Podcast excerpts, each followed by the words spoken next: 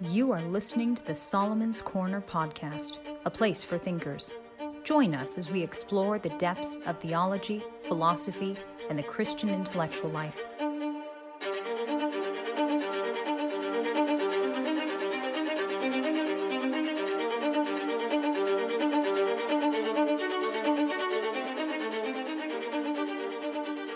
Welcome to the Solomon's Corner podcast, a place for thinkers. I'm Daniel Roberts. I'm your host. Today we are going to be talking about natural law, the definition of man, God, the state, totalitarianism, libertarianism, Christianity, all that good stuff.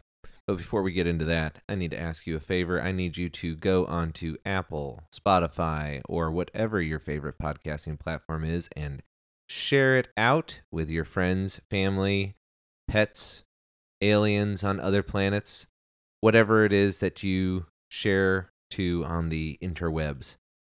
Leave a five star review. That helps us out with the search engine stuff, even though I feel like it's rigged anyway. But regardless, leave a five star review. Nice little comment there to make us feel nice and prideful and struggle with sin. That'd be great. Otherwise, you can contact us at mail at solomonscorner.com if you have any questions, mail at solomonscorner.com, or you can follow us on Facebook, Twitter, and Telegram, and you can post your questions there as well. So, we've been going through this book, Maritain Christianity and Democracy and the Rights of Man and the Natural Law, as a kind of theme generator for this podcast. And we have gotten past the idea of Christianity and democracy and just as a recap, Maritain believes that in order for society to really flourish, in order for it to not be able to get into a barbaric state, a regression, so to speak, is only going to happen if Christians, specifically Christians, do not recognize their God given obligations to live the gospel out in their cities. And this precedes the section on what is man's responsibility to the state and to God? And in order to get into that discussion, we first have to ask the question well, what is man? And there's a big debate throughout all of history about whether or not, you, you may have heard this, but whether or not you should listen to man's word or God's word. And either one of these positions, the atheist who says man's word is supreme and is the only one to be listened to, and the Christian who says only God's word is supreme and therefore is the only thing to be listened to ultimately ends up minimizing the complexity and nuance of what man is, as we philosophers like to say, metaphysically composed or how he is put together. What man is, is he is a soul divided. He's a he has one foot in heaven and he has one foot on earth. And this is echoed in scripture itself. And there's just a couple of verses here that I think are important to to go over out of out of this out of scripture in order to show that even the Bible presumes that there is this dichotomy in man. He he isn't merely spiritual or merely material. He is a spiritual material being. He's a little lower than the angels. And so what does that mean for him in terms of his morality, in terms of his obligations. And what we see, first and foremost, that Christians or anyone who wants to say that there's something above the state, deists might fall into this category, would say that you should obey God rather than man. Acts 5:29 says this. But the plot thickens because there are other Bible verses that seem to indicate that man is subject to the political authorities.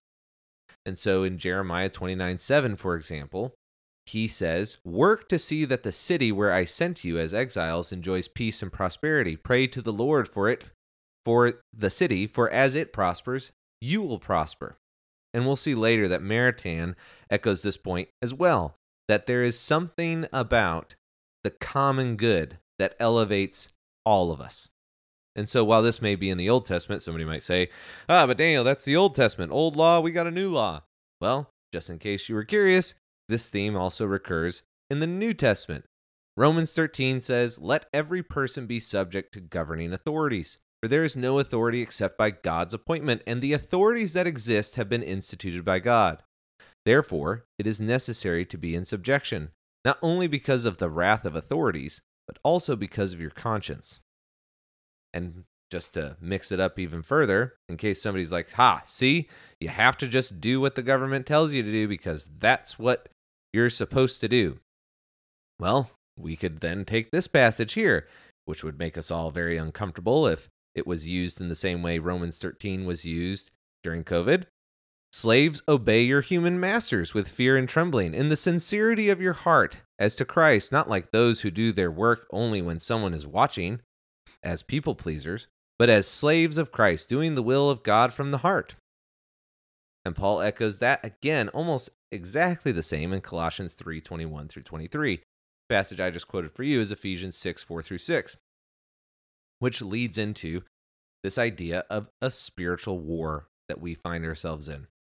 And so, on the one hand, the Bible seems to be indicating there are these political authorities that we are subject to. But on the other hand, we're also supposed to be a being whose first and foremost command is to love God with all his heart, soul, strength, and mind. And even Jesus said the second command is to love your neighbor as yourself. And who is your neighbor? Well, that's the question that not just the the Jewish religious leaders were asking, but that's a question we're all asking at all times. And so when we look at the city and when we look at our obligations to God, we find that man is not just metaphysically paradoxical, but his experience with the with reality seems to be paradoxical. Is he to love God or the state?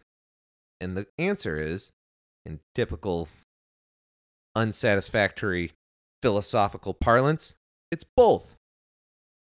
And so we continue into this theme in the scripture. Is there something else that we can use other than revelation or just brute reason or whatever conception I want to have about what's good for man and what's not good for man and just make my own little libertarian paradise on the laws that I think are most important? Is there something that transcends governments? Is there something that is true for all people, all places, and all cultures at all times that gives man justification to submit as well as to peacefully declare the truth when governments go awry? And that is called natural law. So I intentionally quoted Romans and the Ephesians passage because it highlights that revealed truths presume that the reader has another revelation.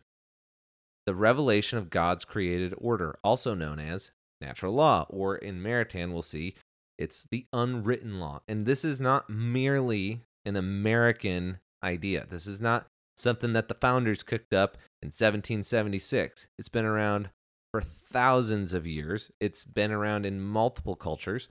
Norm Geisler, the founder of the seminary that I attended, in his systematic theology states that belief in natural law did not begin with Christians. Natural law is also found in ancient Hindi, Chinese, Greek, and Roman writings that predate the time of Christ. Even before Socrates, the Greek philosopher Heraclitus believed in an unchanging logos, reason or truth, behind the changing flux of human experience.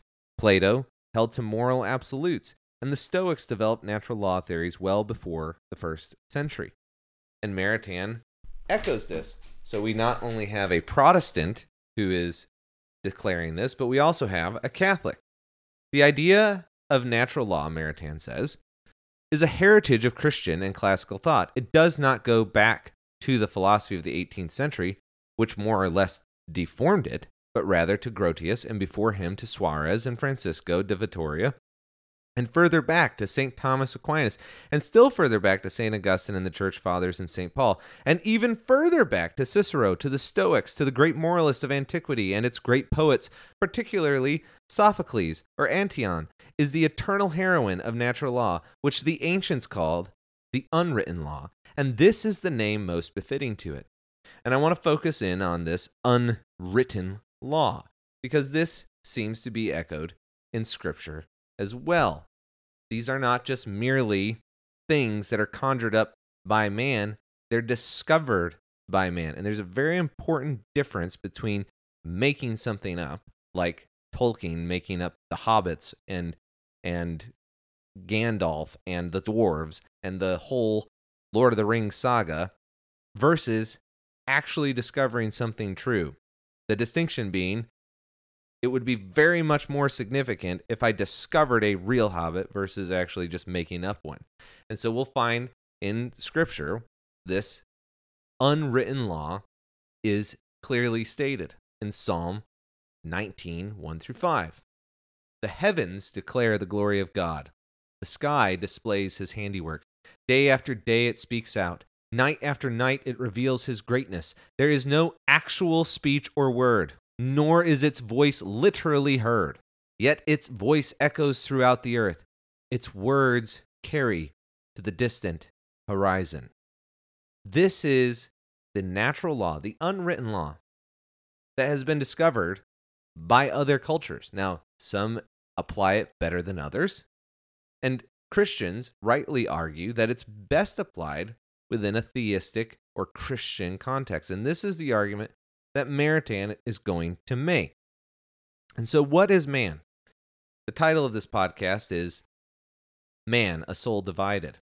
Now, you can't, in strictly philosophical terms, and you'll just have to indulge me for a minute because I enjoy this kind of stuff and it's my podcast. So, man soul is simple and it's not that means that it's not capable of being divided and even though there are passages in the bible that seem to imply this those passages are highly metaphorical and so we don't mean this in a soul literally able to be divided and even if it is actually theologically possible for god to divide man's soul it would obviously be something that would be worse than death so when we say man a soul divided what we're merely doing is speaking analogously to the fact that man is both a material or an animal who has spiritual capabilities or rationality.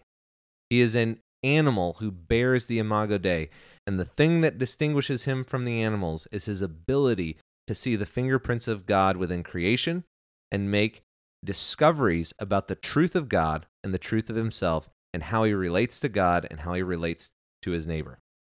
Those things are capable of being known without special revelation, although revelation, as Etienne Gilson says, a friend of Maritain, another French philosopher I highly recommend and will definitely be covering later on this year on the podcast, says that while you don't need revelation, it oftentimes provides you a shortcut. And what we just demonstrated is that it clearly does.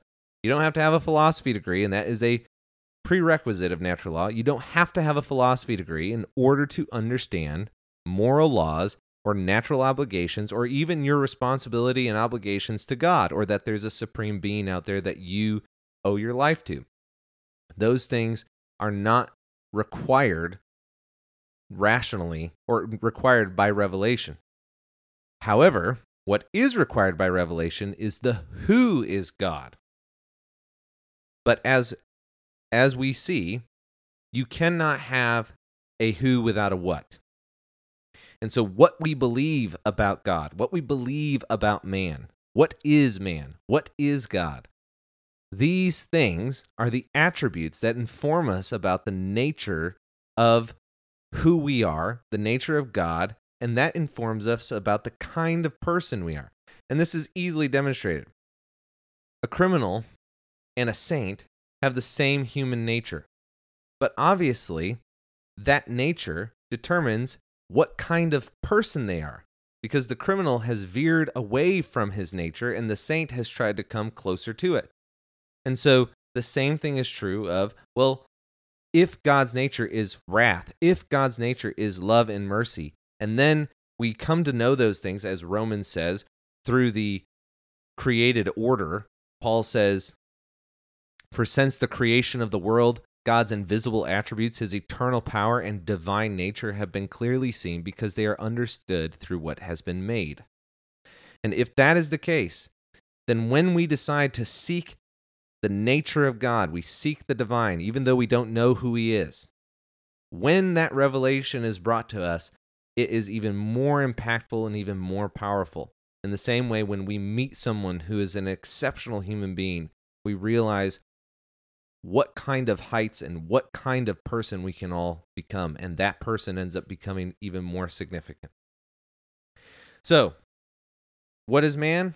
He is a soul in a body, he is a spiritual, material being. And to div- divorce him from his body is to make him less human. And to only consider his body is to remove the divine image in him. And so we have to, as Christians, in our moral distinctions, in our judgments about what man is, we have to understand that he is a soul connected to a body whose obligations are both to God and to the state. And so, what are these two kingdoms that we find man tethered to?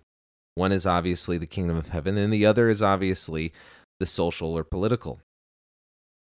And one might be saying, well, what if my city is is is going in a direction that I don't prefer?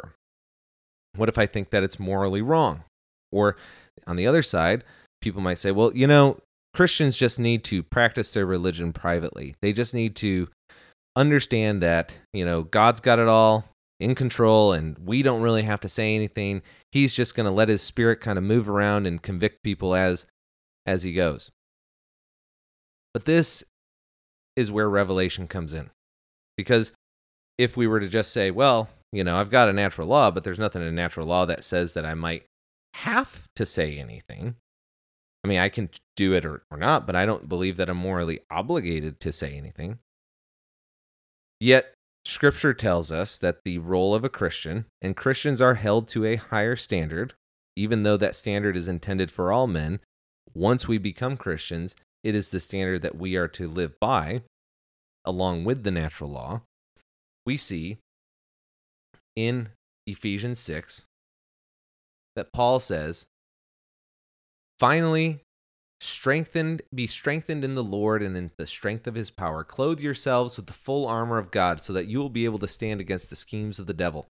For our struggle is not against flesh and blood, but against the rulers, against the powers, against the world rulers of this darkness, against the spiritual forces of evil in the heavens.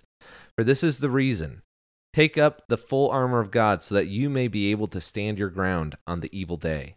And having done everything, to stand. Stand firm, therefore, by fastening the belt of truth around your waist. And he goes on to describe the rest of the, the, the armor of God. This idea of a spiritual battle is clearly based in the ideas that come against God's natural law and his divine law. And Christians are supposed to speak out for both. They are supposed to call people to right living. And right living is both in accordance with the natural law as well as with the divine law. And sometimes we do make mistakes. It's not that we are in belief that just because there is objective truth that that people necessarily attain it every single time. But the issue of today's day and age is not that men are attracted to relativism, but that they reject authority. They know in their hearts that they can't actually live in a relativistic world, or else they wouldn't be able to challenge those who say that truth is objective. Their real issue is is well, who are you to tell me how to live? And it's easier to question than to live according to the truth and this is famously recognized by Pontius Pilate's What is Truth? Or in the Christian who decides to be willfully ignorant because he believes that if he's willfully ignorant, he's not culpable of not living according to the truth. But truth, as we saw in the Psalms, echoes throughout all of nature.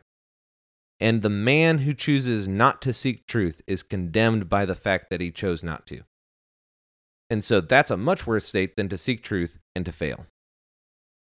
And so later on, Paul also says that we tear down arguments, and arguments are clearly concepts that might be, or acts of reason that would set themselves up against God. This is throughout all of the text. And so that means that even with things like abortion, or things like gay marriage, or things like transgenderism, you won't be able to find a verse that says, you cannot be transgender.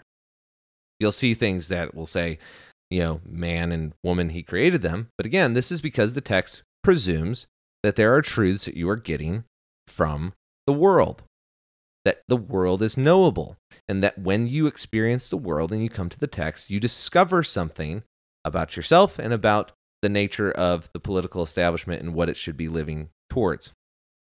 And so Maritain comes in and he says, Man is a political animal, which means that the human person craves political life, communal life, not only with regard to family community, but with regard to civil community. And the Commonwealth, insofar as it deserves the name, is a society of human persons.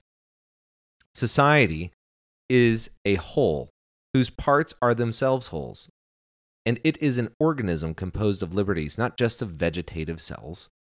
It has its own good and its own work, which are distinct from the good and the work of the individuals which constitute it. But the good in this work are and must be essentially human, and consequently become perverted if they do not contribute to the development and improvement of human persons.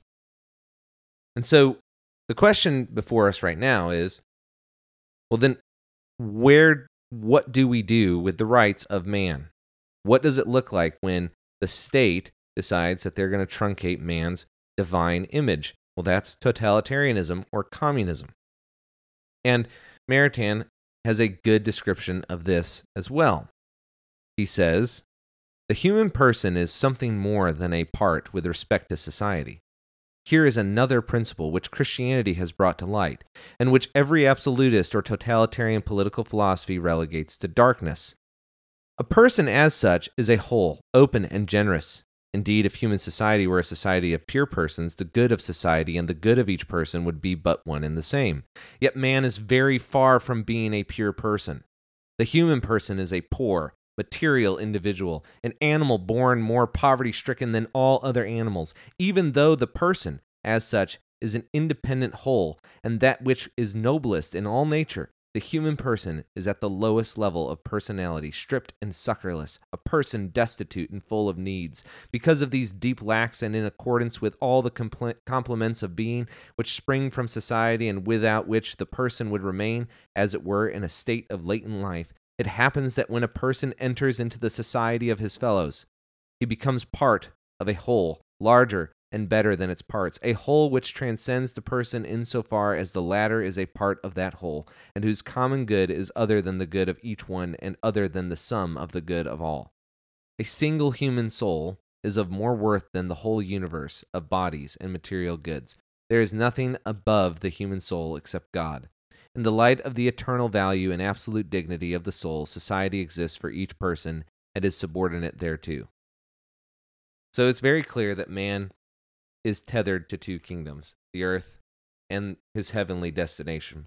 But that doesn't answer the question of what we're supposed to do in the meantime. Well, I think Maritain gives a, a good argument to say that we should be fighting the extremes of political systems like totalitarianism or anarchical libertarianism. We should make sure, as Christian intellectuals, that the world that our children are going to inherit is one that does not veer into totalitarianism or extreme self indulgence. We should not believe, like some Christians do, that whatever the state says we're supposed to do because, after all, Romans 13. On the other hand, we also do not want to be Christians or intellectuals who say, let's eat and drink for tomorrow Jesus comes back. So we must find this middle ground between the two. And Maritain has a section called Totalitarianism and Personalism. But before he gets into that, he talks about the intrinsic morality that is meant to govern societies. He says another characteristic has to do with the intrinsic morality of the common good, which is not merely a set of advantages and conven- conveniences, but essentially integrity of life, the good and righteous human life of the multitude. Justice and moral righteousness are thus essential to the common good. That's the good of the city, like Jeremiah 29 7 we read earlier. That is why the common good requires the development of the virtues in the masses of citizens. And that is why every unjust and immoral political act is in itself harmful to the common good and politically bad. We also see how, because of the very fact that the common good is the basis of authority, authority, when it is unjust, betrays its own political essence. An unjust law is not a law. And this is important, especially for, for Christians, because what Maritain is arguing is that the foundation of the Christian life is also the foundation of the common good. And those Christians and, and theists out there who believe that religion can be relegated to a private chamber in their house or a private room in their house didn't mean to go all medieval Victorian on you. But the but the idea that it can be relegated to a private life is just not taught in scripture and it's not sorted out in human history that when Christians are silent on what the moral law is, that societies are elevated. It's the other way around. Societies are elevated when Christians call men to account to be virtuous and to stand before God as good citizens. And so, the question before us is which is better, totalitarianism or personalism? How do we fight these two things? And this is what Maritain says The entire human person is also above political society. There are in him things, and the most important and the most sacred, which transcend political society and which raise the entire man to a position above political society. This same entire man, who is part of political society by virtue of still another category of things. I am part of the state by reason of certain relationships to common life which call my whole being into play, but by reason of other relationships things more important than common life, there are in me gifts, rights, and values which exist neither by the state nor for the state, and which are outside the spheres of the state. And so, right now, if you look at our current discourse, you have, on the one hand, and you can just go on Twitter or Facebook or wherever you want to go to see this stuff, you see that there are people who are saying, we need strong arm government in order to bring about what's right. And on the other hand, you've got people who want to run away from the problems that we're in. Maybe it'll just all blow over. Both of these concepts are dangerous. First of all, the idea that one can run away from his problems is just not bore out in history, nor is it necessarily even a virtue. Man does have to know when to run and when to stay, but the idea that the idea that we can just always run away from the problems that we face is not an option in the political idea.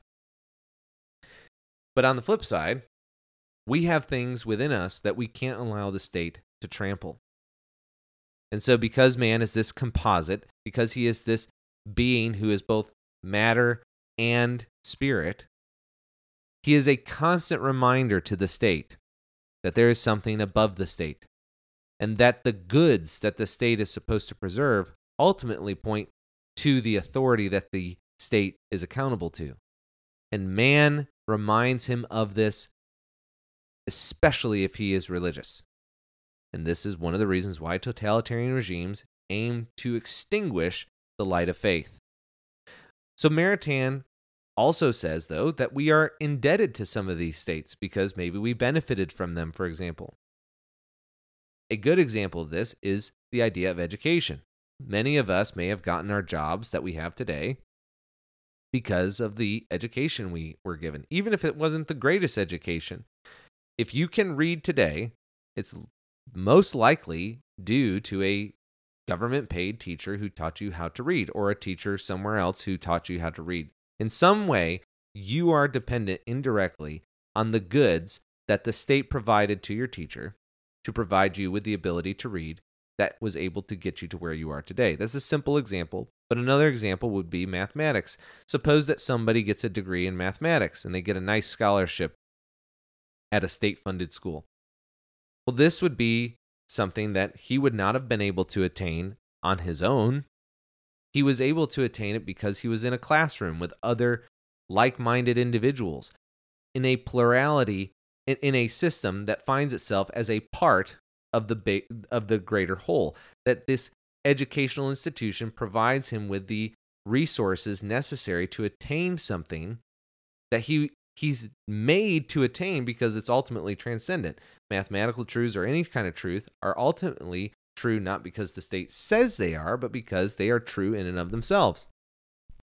And so Maritain says if a man were to pursue mathematics, it would be wrong for the political community to suddenly tell him what these mathematical truths are allowed to be and what they're not allowed to be because these truths transcend the state. And he says this On the other hand, man transcends the political community by reason of things which in him and of him depend as to their very essence on something higher than the political community. Thus, mathematical truths do not depend upon the social community and relate to the order of absolute good belonging to the person as such. And the community never has the right to require a mathematician or a doctor to hold as true one mathematical system or biological system in preference to another and to teach such mathematics as may be judged more suitable to the law of the social group. For example, Aryan mathematics, or for instance, Marxist Leninist mathematics. And I, inclu- I added in the biological sciences as another example in that quote. But what we find here is that if we if we drift towards a totalitarianism that says you will fulfill the virtues that Christianity says to fulfill, we will end up crushing the human spirit in a way that God did not intend. And Maritain gets into that as well. He says explicitly later on, and we don't have time to get into it, but he says explicitly later on that it would be wrong to provide the Catholic Church, even as the true religion, because he believes he's a, as a Catholic, he believes it's the true religion. It would be wrong for a state to give them a partiality in relation to other religions because it would end up affecting the common good as a whole. And so there are limits to the goods that the state can even extend to religions, even if they are the true religion. Because ultimately, we, as the followers of that religion, are responsible for its virtues and for its gospel and for the ethics that we are supposed to infuse into society. It's not supposed to come at the point of a sword, it's supposed to come at the foot of a cross. And so, in closing up here, the question becomes what are we supposed to aim at? Whose responsibility is it to aim at and fight this darkness? And one of the things that C.S. Lewis talks about in one of his novels is that we misunderstand sometimes who's responsible for the spiritual war. That this this darkness that creeps in, that this this world and this heaven that we have a foot in that seems to uh, we have a foot in both and it seems to be that our soul is divided between the light and the dark and that this world is constantly trying to segregate those two things and we find ourselves in the middle of it what we find is that this spiritual war is not supposed to be fought by famous people it's not supposed to be fought by the Ben Shapiro's and the Elon Musks of the world who got red pilled or whatever you want to say. It's meant to be fought by godly men and women who are willing to communicate even upon suffering. And I don't like that part any more than any of you do. But that we would suffer not just for the gospel, but for the moral law that is the foundation of it. And this happened to John the Baptist. John the Baptist challenges Herod on a sexual ethics matter and is imprisoned. He's married the wrong person.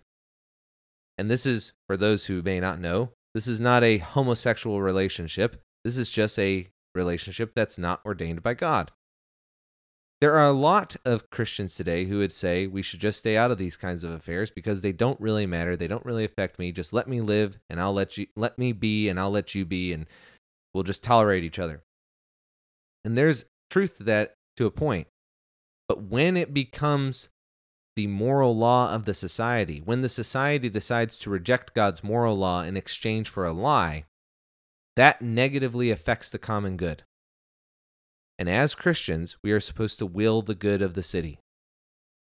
And so, even if we're just an ordinary person, we have an obligation to be not just lights of the gospel, but to be lights of the, the unwritten law, to shine a light on the unwritten law that everyone knows is there because we fail to attain it daily.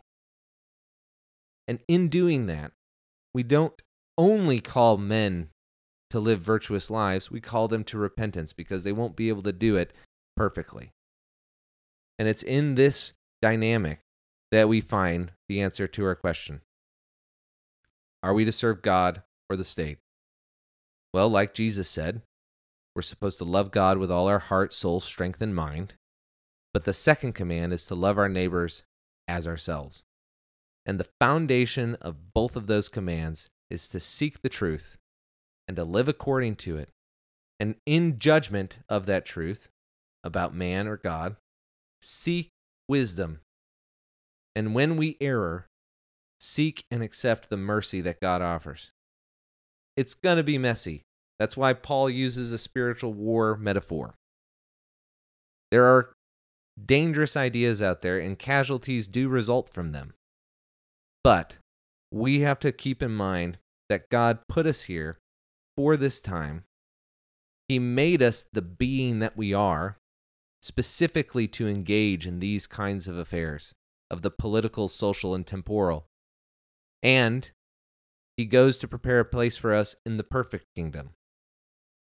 And so, even if engaging in the spiritual fight leads to physical persecution or difficulty or challenges or loss of job or loss of family, we can do that knowing that God can redeem those things as well.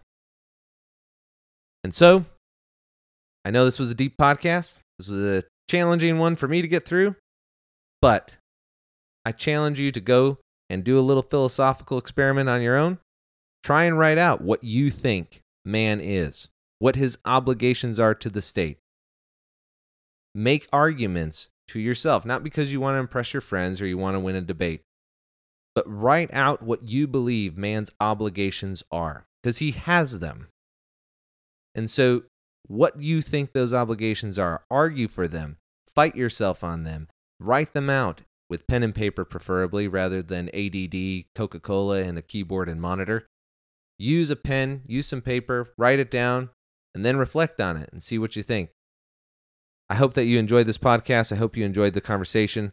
We will be getting more into natural law and its implications in the coming weeks as Maritain dives deeper into that and as it is foundational to the intellectual life and the challenges that we find. So, I hope that you continue to listen. I hope that you subscribe. I hope that you review and like and share. Share, share, share, share, share this podcast with all your friends. And again, keep thinking.